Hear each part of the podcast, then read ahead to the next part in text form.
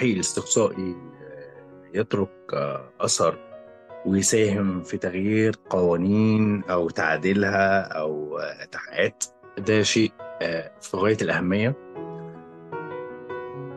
بس بالنسبة لي ودي وجهة نظر فردية أتحملها أنا فقط أو أنا المسؤول عنها يعني ببقى شايف إن ترك الأثر على الناس ده الأهم.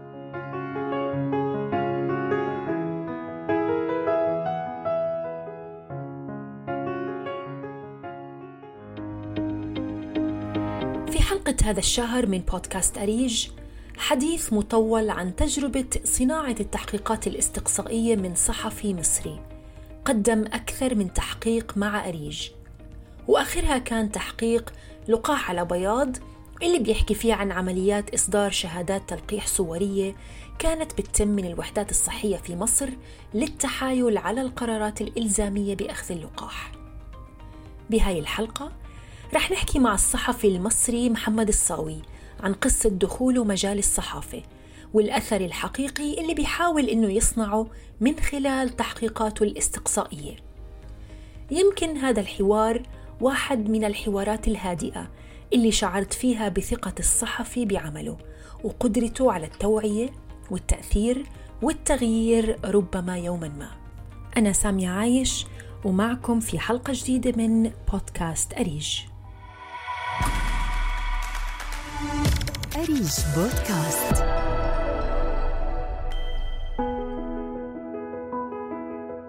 سعيدة أن يكون معي في حلقة جديدة من بودكاست أريج الصحفي المصري محمد الصاوي. محمد أهلا وسهلا فيك معنا في بودكاست أريج.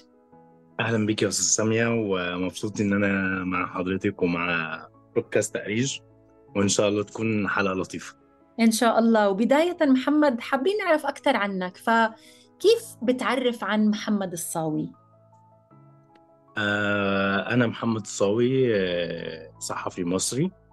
آه عملت في عدد من المواقع أبرزهم اللي بعتبرها تجربة شخصية والتجربة الهامة في مصراوي. من 2012 اشتغلت في قسم الحوادث. وكنت بشتغل بشكل غير مباشر مع أقسام تانية بس كان الأساسي بتاعي قسم الحوادث. فضلت فيه ترقيت إلى أن أصبحت رئيس القسم ومنه إلى مدير تحرير.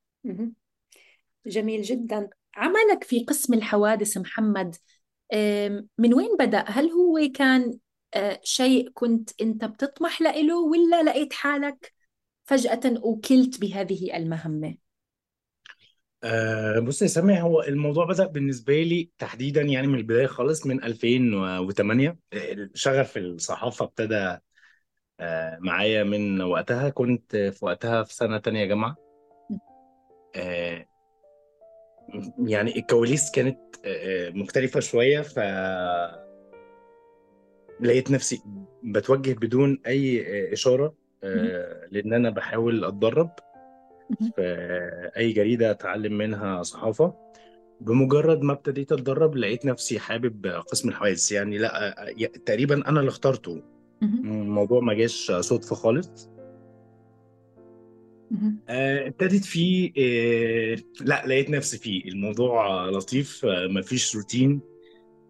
مفيش أحداث متشابهة تقريبا كل يوم.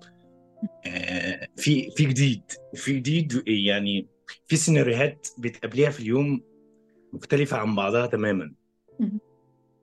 فأنا بطبيعتي ما بحبش الروتين أو إن اليوم يبقى ماشي بالمسطرة. لا لابد إن يكون في حاجات جديدة مستجدات خاطفة. فلقيت نفسي في قسم الحوادث. خاصة إن هو بيبقى قريب جدا للناس يعني اللي بيشتغل حوادث وحابب يشتغلها بشكل مميز على طول بيبقى في تماس مع الناس. حكاياتهم مشاكلهم فالموضوع تقريبا ما بيبقاش فيه أي روتين بالعكس. حلو كتير. طيب حكيت محمد عن 2008 بس أنا عندي هيك إحساس صغير بيقول لي إنه أصلا يعني آه، شغف الصحافة برضه بادي معك محمد من قبل فاحكي لنا عن إذا بتتذكر أي لحظة حسيت فيها بحياتك إنك أنت رح تكون صحفي بيوم من الأيام متى كانت هاي اللحظة؟ آه، هو الحقيقة سؤال مفاجئ شوية آه يعني بس هو بمعنى آه آخر يعني فكر- متى بلشت تفكر بالصحافة؟ أنا يعني بس يمكن شوي فكرني لا الفلسفة هو فكرني بأحداث كده كان صعب إن أنا أفتكرها. أوكي. هو بصي دايما آه، في البيت بيت العيلة آه، كان بابا الله يرحمه كان بيحب الج- الجرايد بشكل يومي وأكتر من جريدة. مهم. بشكل آه، تلقائي جدا آه، لما بحب أمسك الجورنال كنت ببدأ على طول في في الحوادث صفحة الحوادث. وكنت بلاقيها ممتعة جدا لدرجة إن أنا كنت ممكن أسيب المذاكرة أو آخد الجورنان وأخبيه جوه الكتاب عشان لو حد دخل عليا وأنا قاعد يبان إن أنا بذاكر. وأقعد أقرأ في تفاصيل ال- الحادثة. وكنت ساعات بسيب بحتفظ بأرشيف آه، من الحوادث ما أعرفش ليه بس هو ده اللي كان بيحصل. يعني بحس إن أنا لأ دي ممكن آخد الكام آه، ورقة دول آه، وإحنا مسافرين أي مكان بالنسبة لي كانت أفضل آه، من كتاب. يعني الحوادث المثيرة آه، أو ال- اللي فيها تفاصيل كتير كان بالنسبة لي مسلية جدا. لدرجة إن أنا كنت بخبيها في الكتاب وأتظاهر إن أنا بذاكر وأقرأ فيها أكمل قراية فيها. حلو. ومن آه، ال- ال- ال- المحيط. آه، انت سمعت عن الحادثة دي فابتدي أشوف هتنزل في الجورنال بكرة الجورنال بعده. لحد لا ما حسيت إن أنا في في في حب لصحافة الحوادث. فعشان كده تقريبا ما كانش في بالنسبة لي مشكلة في الاختيار أول حتى ما بدأت رحلة التدريب اخترت على طول حوادث. اشتغلت كتير تحقيقات ويمكن نحن اليوم بالتحديد رح نحكي عن تحقيق تلقيح على بياض لماذا فكرة هذا التحقيق بالتحديد؟ آه، بصي أنا هكلمك بشكل عام عن آه، إزاي كان اتجاهي لل- للتحقيقات بشكل عام وصولا إلى تحقيق آه، تلقيح على بياض زي ما قلت لك أنا اشتغلت حوادث آه، كتير آه، من كتر شغل الحوادث والغوص في تفاصيلها آه، حسيت إن الحادثة ما بتقفش عند كده. الحادثة ما بتقفش عند نشرها وانتهت. آه، الحوادث ليها بعد بعد كبير جدا وبعد معمق جدا ومؤثر جدا على المجتمع. بس اللي عايز يفهم ده آه، لابد إن هو يشوف السياق العام ويشوف الحوادث دي مدى ترابطها مدى انتشارها ما بتبقاش كل حادثة على حدة. فمن هنا آه، اتجهت آه، لصحافة التحقيقات ويعني الحمد لله أنا حابب جدا التحقيقات دلوقتي أكتر من الحوادث آه، تلقيح على بياض ابتدى معايا طبعا كان كنا في فترة كورونا. ممكن كانت الضغوطات أقل بالنسبة لل- للشغل والناس كلها قعدت في البيت فالموضوع كان فيه مساحة للتفكير آه، أكتر والتركيز آه، مع التفاصيل بتاعت الناس أكتر. طبعا كان كلنا آه، عندنا مخاوف من الحصول على اللقاح وفي بعض الشائعات بره مصر وجوه مصر بتحذر وناس بشكل فردي بتطلع شائعات قد تكون ضخمة على موضوع اللقاح وإنه مؤامرة وإنه وإنه وإنه.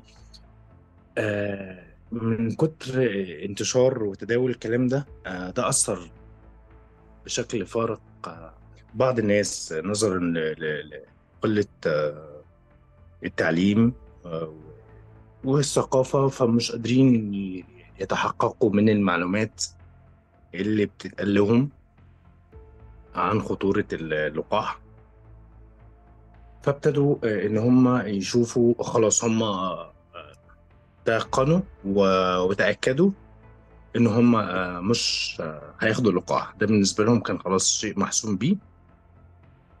ابتدوا يفكروا في طريقة ياخدوا بيها اللقاح على الورق قدام الجهات الرسمية وفي الواقع ما يحصلوش على اللقاح. اللقاح لا يدخل أجسامهم يعني. والفكرة دي ابتدت تكبر معاهم مع إلزام الدولة آه، للمواطنين بضرورة الحصول على اللقاح للتعامل مع الجهات الرسمية والمكاتب الحكومية. تقريبا 90% من الناس بيتعامل آه، مع ال- ال- الهيئات الحكومية والمكاتب الحكومية بشكل آه، يومي. فمن هنا ابتدوا يتجهوا إن هم يشوفوا طريقة آه، يتحايلوا بيها على القانون. ابتدوا اكتشفت إن هم ابتدوا يدوروا وفي الوقت ده ابتدى يظهر نوع آه، من الناس بيشتغلوا سماسرة بالتنسيق آه، مع موظفين جوه الوزارة.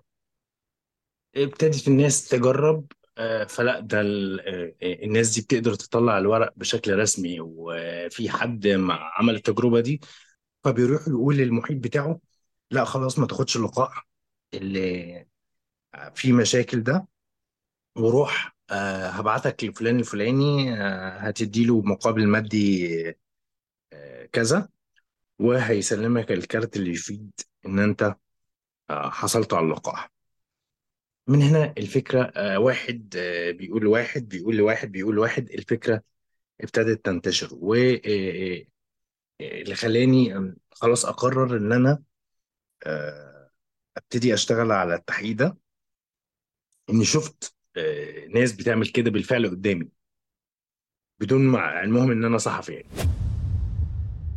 آه، فقررت.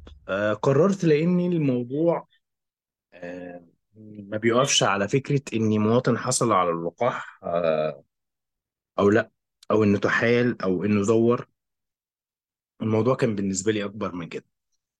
آه، عدم حصول ال- المواطنين على اللقاح ده كان في الوقت ده آه، شيء مش إيجابي تماما. آه، فكرة التحايل كانت أكبر من إن واحد أخد حصل على كارت بيفيد إن هو أخد التطعيم وهو في الحقيقة ما ما حصلش عليه. الفكرة إن ال- ال- الحاجات اللي بتحصل دي ساهمت في انتشار فيروس كورونا بشكل كبير جدا. آه، كمان آه، لما ابتديت اركز في التفاصيل لا ده الموضوع آه، تزوير اللقاح ابتدى يدي آه، مؤشرات مش آه، مش مش مظبوطة بالنسبة للجهات المعنية باتخاذ القرار. يعني هنروح على منطقة سكنية بتاخد آه، مثلا آه، لقاح معين.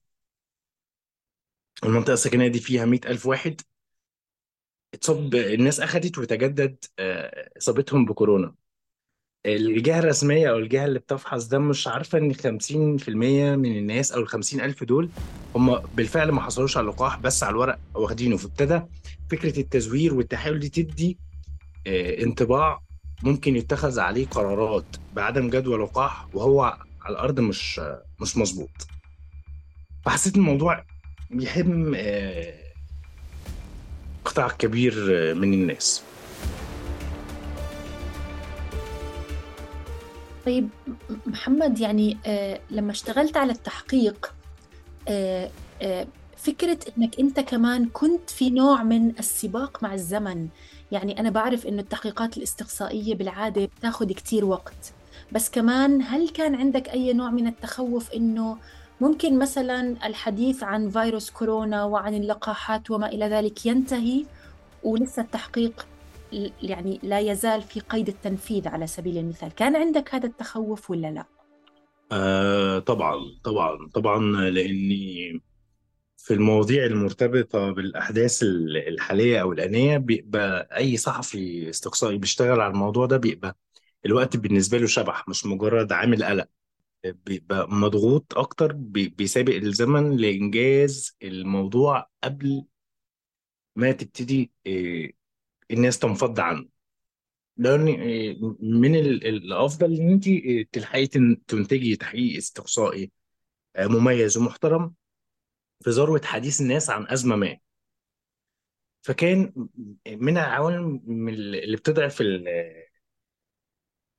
على الأقل مشاهدة التحقيق فكرة إن أنا أناقش أزمة هي بالفعل ما بقتش أبرز اهتمامات الناس.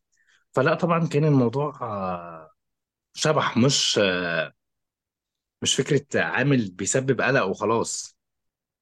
صحيح. ويمكن كمان هنا بدي أعرج على موضوع آه، أيضا يعني فكرة ال- البحث عن الحالات والبحث عن القصص. لناس مستعدين يشاركوك قصصهم وما حدث معهم وما إلى ذلك بالتأكيد طبعا تحت أسماء مستعارة. قديش كان هذا الموضوع صعب؟ وقديش كنت متمكن من جمع مثل هذه القصص؟ وقديش كمان كان في بعض القصص التي قد لم تتمكن من إضافتها أيضا في التحقيق؟ هو الموضوع في أي تحقيق استقصائي اسميها موضوع ال- ال- الحديث مع المصادر تقريبا بيكون ال- الجزء الأصعب لأن في ناس بتتكلم عن حكاياتها آه، ولما بتعرف إن أنت صحفي خلاص آه، بتتراجع 100 خطوة لورا. وفي اللي ممكن يكلمك بس مش هديك وثائق. فأنا بالنسبة لي آه، كلام مرسل بدون وثائق مش مش هيضيف لي. فقد إيه بتاخدي آه، وقت وصعوبة إن أنت تقنعي المصدر آه، إنه لن تضار آه، من الأفضل إن أنت تشاركني تجربتك. بإذن الله إن أنا هقدر أحميك مش هتتضرر. فالموضوع بيبقى فعلا فعلا صعب.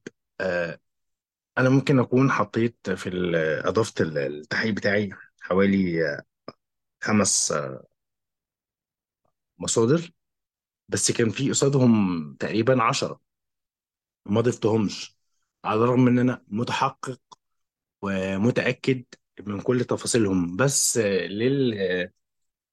للامانه وللمهنية أنا مش هقدر أضيف آه، قصص آه، ما عنديش وثائق حتى لو كنت متأكد. أنا بحب دايما والمنهج اللي إحنا اتعلمناه في أريج آه، تقريبا إن أنت لازم توثق آه، كل كلمة بتتقال. توثقها سواء بقى بمستند آه، تصوير ب- بفيديوز بكل وسائل ال- التحقق. فكانت فعلا أزمة أزمة مش في تحقيق آه، تلقيح على بياض بس على قد ما هي أزمة في معظم التحقيقات اللي بتناقش قضايا ملتهبة شوية. كل الناس بيبقى عندها قصص بس كل الناس أو غالبيتهم بيبقوا متحفظين وخايفين من مشاركتها مع صحفي آه، حتى لا يضاروا آه، فده بيخليكي تبذلي مجهود مضاعف. أسلوب التفاوض أسلوب الإقناع أسلوب ال- السياسة فبتحس إن انت خرجتي بره دور الصحفي لأكتر منه يعني مهم. آم، طيب آم، يعني أشرت لنقطة كتير مهمة محمد اللي هي فكرة إنه القصص قد تكون أو المصادر قد تكون هي أصعب ما في التحقيق بس كمان بتخيل موضوع المرتبط بجمع البيانات والإحصائيات والأرقام. أيضا صعب عندنا بالعالم العربي ويمكن كمان بمصر هو أيضا صعب.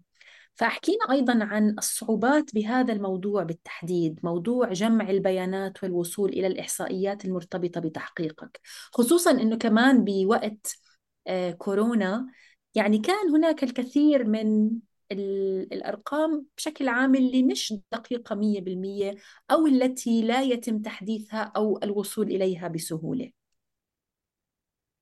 آه، بالنسبة لأزمة البيانات آه، أو أزمة الحصول عليها وتجميعها فدي مشكلة بتواجهنا تقريبا في كل شغلنا.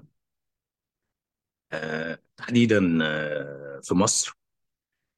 كان من المفترض ان الأرقام والبيانات الخاصة آه، بجهود مواجهة فيروس كورونا إن هي تكون متاحة لأن هي في العالم كله متاحة ما فيهاش أي مشكلة.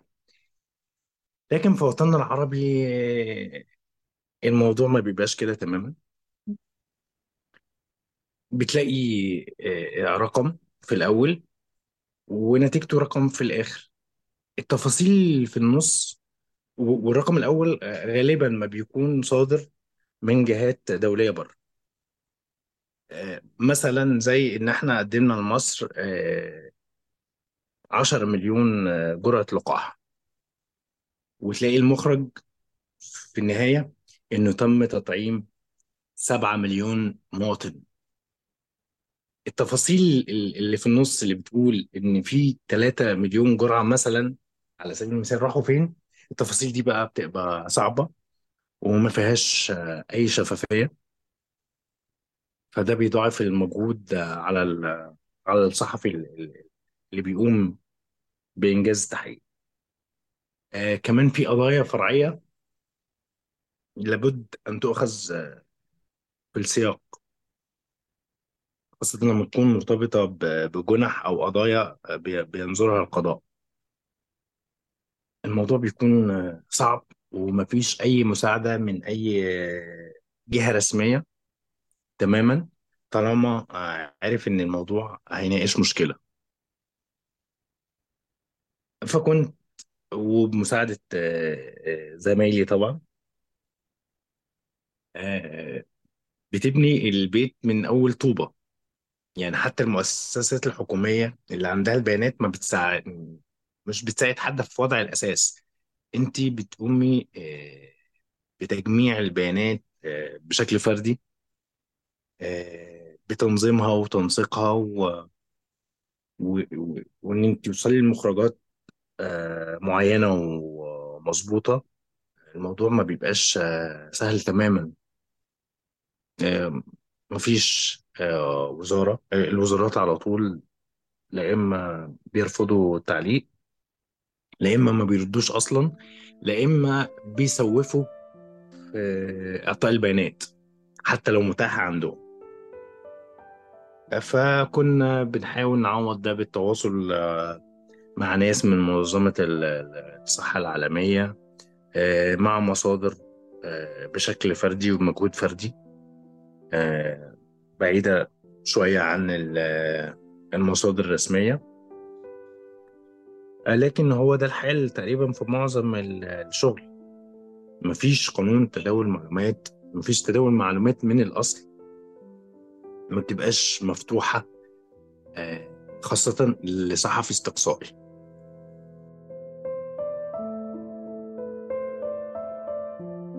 آه، طيب محمد يعني آه، برغم ذلك برغم كل الصعوبات اللي حكيت عنها وذكرتها التحقيق طلع وانتشر على أريج وقرئ ويعني آه، آه، شافوه الناس وما إلى ذلك بين بداية العمل على هذا التحقيق وبعدين نشره وإنجازه وما إلى ذلك الأثر اللي أنت كنت حابب أنه يصير هل تحقق بالفعل أو هل لا زال هناك مجال لحتى جزء منه حتى يتحقق؟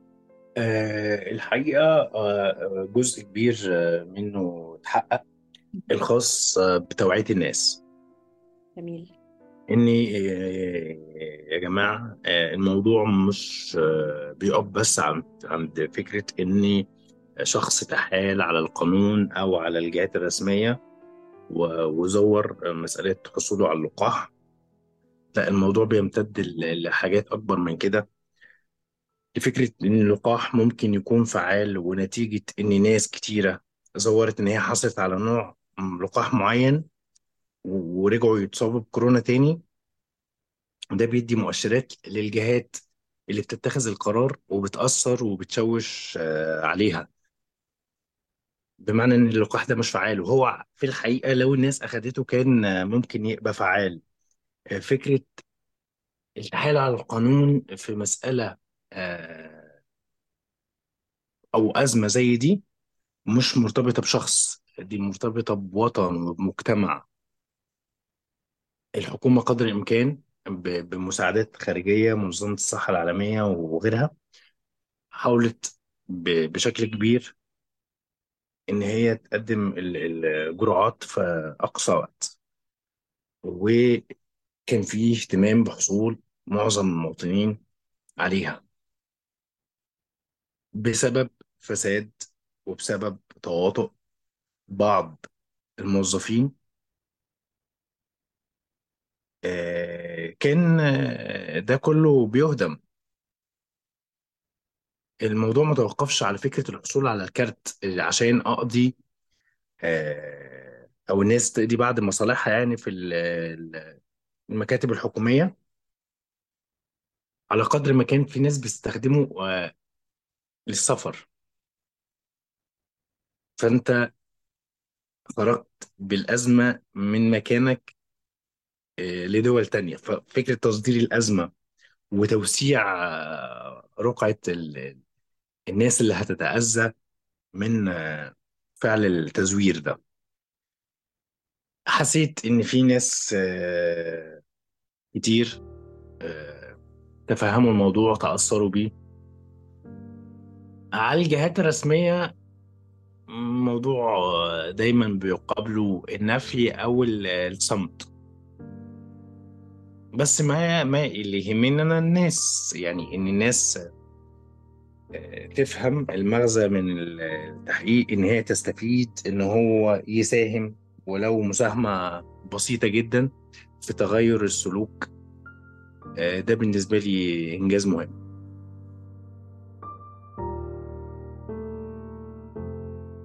حلو محمد إنه يعني دائما أو عادة ما يميل الصحفي على فكرة إنه أنا إذا أردت أن أقوم بعمل تحقيق استقصائي لازم أغير قانون أو لازم آه، أساهم بإنه يصير في تحقيق أو تغيير ما. بعيدا عن فكرة إنه لا يمكن الأثر الحقيقي هو فعلا زيادة الوعي لدى الناس وفعلا هذا اللي أنت ذكرته هو شيء مهم جدا. أعتقد إنه كثير من الصحفيين يجب إنه يكون عندهم وعي وعلم فيه. آه، وكمان يعني بس هيك نقطة سريعة على موضوع التحقيق إنه قد لا يكون الأثر الذي يجب أن يتركه مثل هذا التحقيق هو فقط يتعلق بقضية التحقيق الأساسية اللي هي الشهادات واللقاح والكورونا وما إلى ذلك. وإنما أيضا يعني قد يكون هو آه، ال- ال- الفكرة العامة التي آه، بسببها بصير في عنا آه، نوع من آه، التزوير ونوع من التلاعب بالشهادات وما إلى ذلك اللي هو موجود في آه، قلب آه، المؤسسات التي تعاني من الفساد والترهل وما إلى ذلك. فكمان ربما الأثر قد لا يكون بشكل مباشر مرتبط بالقضية الأساسية بقدر ما هو مرتبط أيضا بالصورة العامة فأنا يمكن يعني بهذه النقطة بحب أترك لك المجال محمد مع نهاية أسئلتي لأي إضافة آه، أخرى بتحب تحكي لنا إياها عن آه، عن التحقيق أو عن آه، الأثر الذي يجب أن تصنعه التحقيقات الاستقصائية في العالم العربي بشكل عام. آه، الحقيقة سامية إن الموضوع إن ال- التحقيق الاستقصائي آه، يترك آه، أثر ويساهم في تغيير قوانين أو تعديلها آه، تحقيقات ده شيء آه، في غاية الأهمية. بس بالنسبة لي ودي وجهة نظر آه، فردية أتحملها أنا فقط أو أنا المسؤول عنها يعني آه، ببقى شايف إن ترك الأثر على الناس ده الأهم. توعية الناس هي دي الأهم. بالنسبة لموضوع كورونا هي الناس عرفت تتحايل على القانون.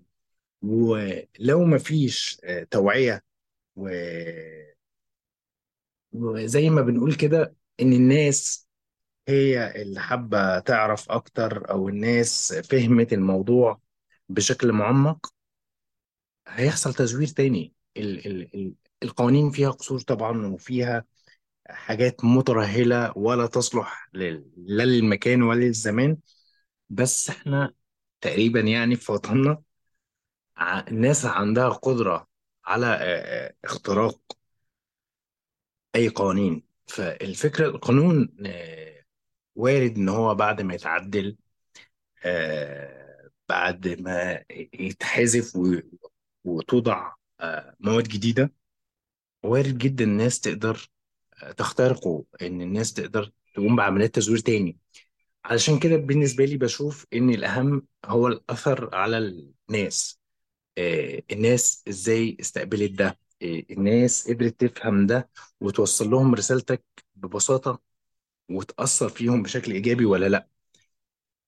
القوانين مجرد مواد. آه، اللي مش هيقدر يخترقها دلوقتي وارد يقدر يخترقها بعدين. فالقوانين دائما قبل الاختراق وقبل إن التحايل.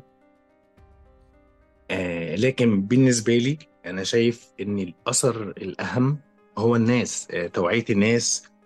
إن الناس تبقى مشاركة معاك. تجاربهم إن الناس تبدأ تنظر للأمور آه بشكل تاني. مش فكرة يلا بينا كلنا نعمل كده بدون فهم بدون وجود سياق. الناس بتقلد بعض. فإذا ما كانش في حد بشكل آه، مبسط و... ومثبت ومحقق يقدر يقول لهم لا لا آه، الموضوع ده مش صح. الناس هتفضل تتمادى في كده. وللأسف في ناس بتعمل كده عن جهل مش عن وعي خالص. وفي وجهة نظري اللي بيتعمل عن جهل بيبقى أكثر تأثير بالسلب على أي مجتمع لأن هو مش عارف إن هو بيعمل حاجة غلط. فالتحقيقات الاستقصائية من المهم إن هي آه، تأثر في الناس قبل ما تأثر في المسؤولين لأن الموضوع المرتبط بالأخطاء اللي بيرتكبها بعض المواطنين مش هيهمه إذا كان المسؤول ده اتحقق معاه ولا إنه آه، تم عقابه إلى آخره. الناس حابة تشوف حاجة تفهمها تقدري توصليها لأبسط مواطن لأعلى حد آه، حاصل على شهادة تعليمية. الموضوع يكون محور حديث الناس. ده بالنسبة لي هو الأهم وهو اللي هيكون ليه فايدة أكبر آه، بالنسبة للناس في أي دولة يعني وبالذات وتحديدا آه، في وطننا العربي. وده لا ينفي طبعا أهمية أو إن إحنا بنقيس أهمية التحقيقات بالتغيير القانوني آه، أو التاثير اللي بتحدثه التحقيقات داخل الأوساط الحكومية. ده طبعا لا ننفي أهميته بالعكس. بس شايف إن الأثر الممتد والباقي هو آه، ما يتعلق بالمواطنين بالناس في الشارع بالناس في بيوتها هو ده اللي هيبقى أكثر جدوى. وفي استدامة وفي تأثير طويل الأمد يعني. جميل كتير حبيت هاي الجملة اللي بالأخير قلتها محمد إنه التحقيقات الاستقصائية لازم تأثر في الناس قبل القانون. يعني أعتقد هذه جملة تستحق إنه يمكن أبدأ فيها هذا البودكاست وأيضا أنهي فيها لأنه آه، آه، يعني أتمنى أنه طبعا آه، نكون نحن كصحفيين أيضا واعيين على هذا النوع من الأثر الذي نرغب أنه تحدث تحقيقاتنا بشكل عام في المجتمعات اللي نحن بنعيش فيها. فمحمد شكرا كثير لوقتك شكرا كثير لجهدك. ويعني بالتأكيد نتطلع إلى إن شاء الله تحقيقاتك الاستقصائية المقبلة وبالتوفيق بالتأكيد في كل ما تقوم به. شكرا محمد. يا سامية ربنا يخليكي. وإن شاء الله طبعا اللي اللي بي بيحب آه، شغله تحديدا فيما يخص التحقيقات الاستقصائية بيبقى صعب إن هو يبتعد عنها يعني. بالتأكيد. فإن شاء الله إن شاء الله ربنا يقدرنا نعمل حاجة آه، تساعد و... وتنفع الناس آه، قبل أي شيء. ومبسوط جدا جدا حقيقي إن أنا كنت معاكي. وشكرا لأريج على كل الدعم. شكرا شكرا. بالعكس نحن بنكبر فيكم ونحن يعني بالنهاية همنا إنه نضل نشتغل مع بعض على مثل هذه التحقيقات والأفكار اللي بالتأكيد تمس الناس بصورة أولى وتهمهم وأيضا آه، آه، تحدث الأثر فيما بينهم. فشكرا كثير لك محمد وبالتوفيق إن شاء الله. شكرا. شكرا جزيلا سمير شكرا.